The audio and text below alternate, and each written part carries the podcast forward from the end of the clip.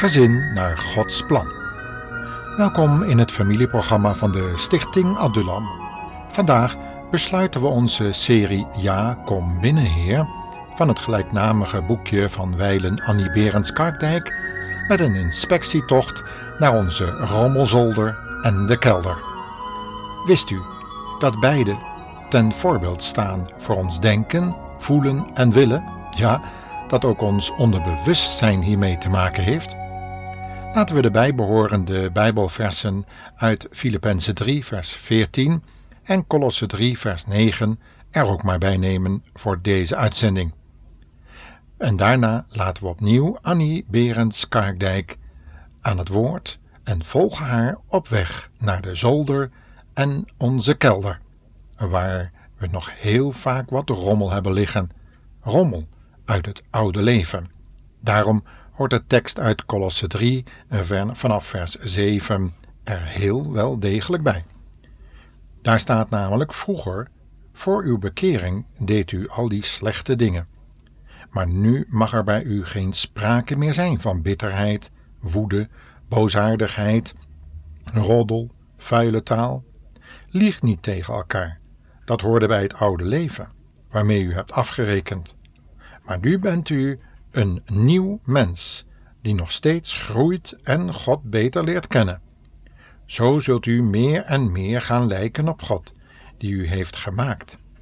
In dit nieuwe leven is het van geen enkel belang van welke nationaliteit of ras u bent, en evenmin welke opleiding of maatschappelijke positie u hebt.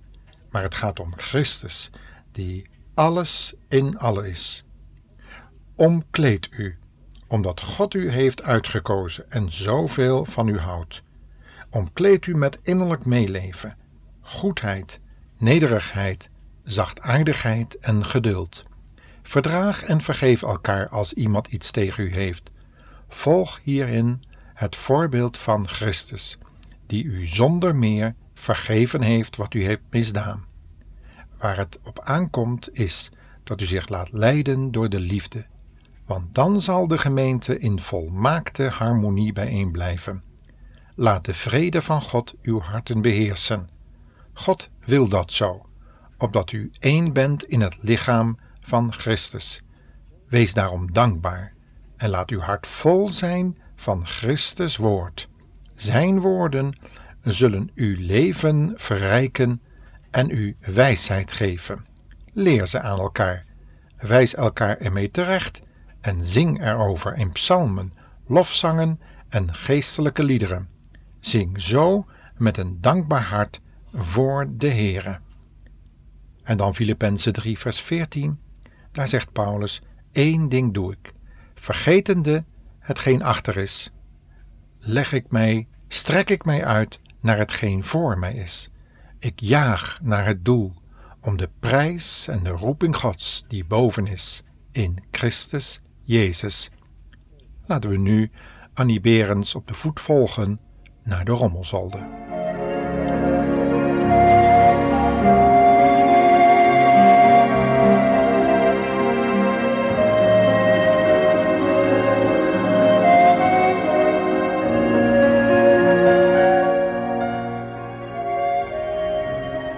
Langzamerhand begin ik me af te vragen of er nog meer kamers in mijn huis zijn waar de Heer nog niet binnen is geweest. Ik loop in gedachten het hele huis door en ik weet er geen. Maar hij wel? Op een middag als we thee gedronken hebben, vraagt de Heer: zeg, heb je ook een zolder in huis? En nu begin ik hartelijk te lachen. Ja, er is een zolder hoor, een echte rommelzolder. Als je die trap opgaat en je komt boven, dan ontdek je dat je er geen been kunt verzetten. De straat staat trouwens niet van waarde op, eigenlijk alleen maar rommel. Per slot, daar is toch een zolder voor, of niet dan? Ja, dat kan wel zijn, maar ik wil er toch wel een kijkje nemen. Heer, dat kan ik u gewoon niet aandoen, om u daarmee naartoe te nemen hoor, zeg ik dan. De Heer zwijgt en praat er niet meer over. Niet meer over die zolder, maar ook niet over andere dingen. En ik begin na te denken over die zolder. Zou hij werkelijk iets met die zolder voor hebben? Als ik denk wat hij met de kast en de voorraadkast bedoelde en de tuin, dan ben ik niet zo zeker meer van mezelf. Dat ik ook zo'n rommel heb daar. Het meeste wat erop ligt is van mezelf. Dingen die ik nog meebracht toen ik ging trouwen. En als er wat nieuws gekocht werd, zette ik het stevast. De oude spullen weer op zolder. Je kan het toch zomaar niet alles weggooien? Het was toch nog goed? Maar wat moet ik er nu mee? Nu zit ik er notabene mee in mijn maag. Die rommel en die troep daar. Die rommelzolder kan toch van geen enkele betekenis zijn voor mijn geestelijk leven? Of toch? Wat ben ik ook begonnen met hem binnen te laten? Gelukkig begint de Heer na een tijdje weer te praten. En hij zegt glimlachend. Zeg, zullen we samen eens een kijkje nemen op die rommelzolder van jou? Wat lag er veel op die zolder? Wat had ik er veel opgeslagen, opgeborgen, ver weggezet. Voor iedereen verborgen. Behalve voor hem. Zo namen we een kijkje op mijn geestelijke zolder. En wat dacht je dat er allemaal tevoorschijn kwam? Dingen uit mijn leven die ik vast wilde houden, die ik bewaren wilde. En ik schrok van wat de Heer toen tevoorschijn haalde. Een kist vol met verkeerde gewoontes. Bijvoorbeeld laat naar bed gaan, te laat komen, laat opstaan, kleren laten slingeren, hard met deuren slaan. Dan stond er nog een doos met allerlei dingen die stuk waren en altijd nog stonden te wachten tot ze weer hersteld zouden worden. En ver in het hoekje, onder een balk geschoven zodat niemand het zou vinden, het prachtig geschilderde kistje, heel klein. Maar de Heer opende het en daar kwam voor de dag mijn eigen waarde, mijn trots, mijn eer, mijn gezag. De Heer haalde ze er één voor één uit. Dat ik dat allemaal opgeborgen had. Ja, hier op de zolder, waar niemand kwam. Daar stonden de dingen opgestapeld die niemand anders aangingen. Dingen van vroeger waar ik mee opgegroeid was. Dingen die ik in stilte koesterde, die ik vast wilde houden, ten koste van alles. Dingen waarvan ik geen afstand kon doen. Wensen, verlangens, gewoontes. Toen liet de Heer mij zien dat ik grote opruiming moest houden op de zolder van mijn huis. Grote schoonmaak. Hij leerde mij al deze dingen die jij koestert en vasthoudt, horen bij je oude leven. Ze passen niet in het nieuwe leven dat je nu leidt.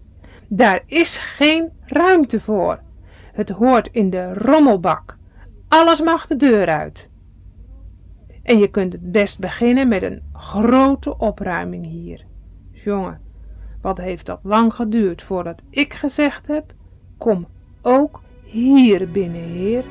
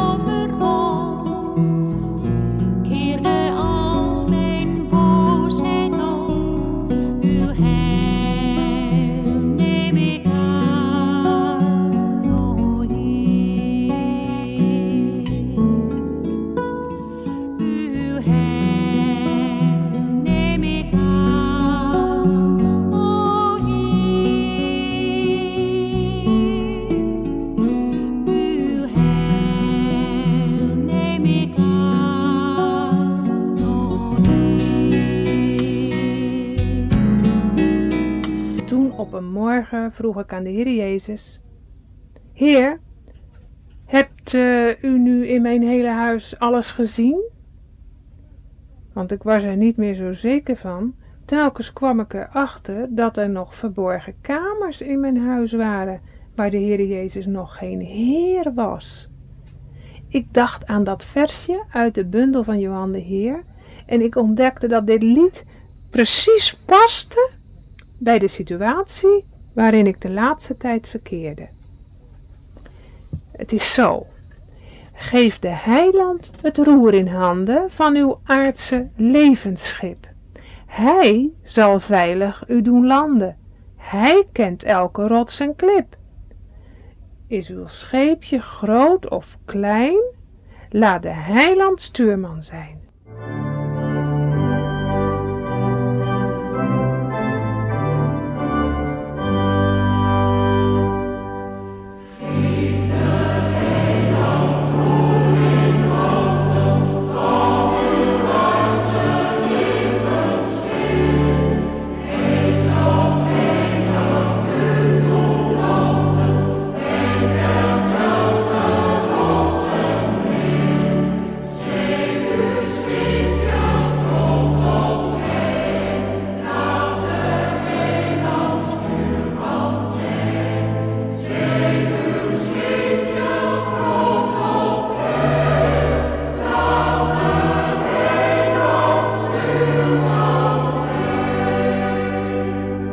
Dus vroeg ik aan de Heer: is er nog een stukje in mijn leven dat u niet toebehoort, waar ik het roer zelf nog in handen heb?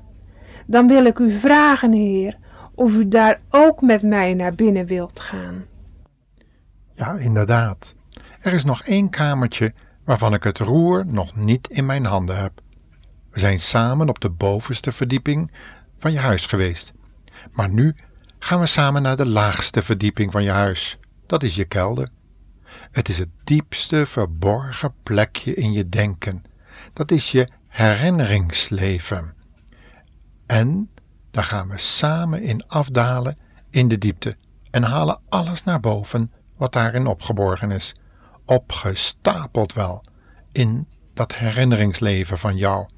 Dan pas zul je ervaren wat een vrijheid het is, waarmee ik je heb vrijgemaakt. Voor het eerst merkte ik dat ik geen enkel commentaar meer had.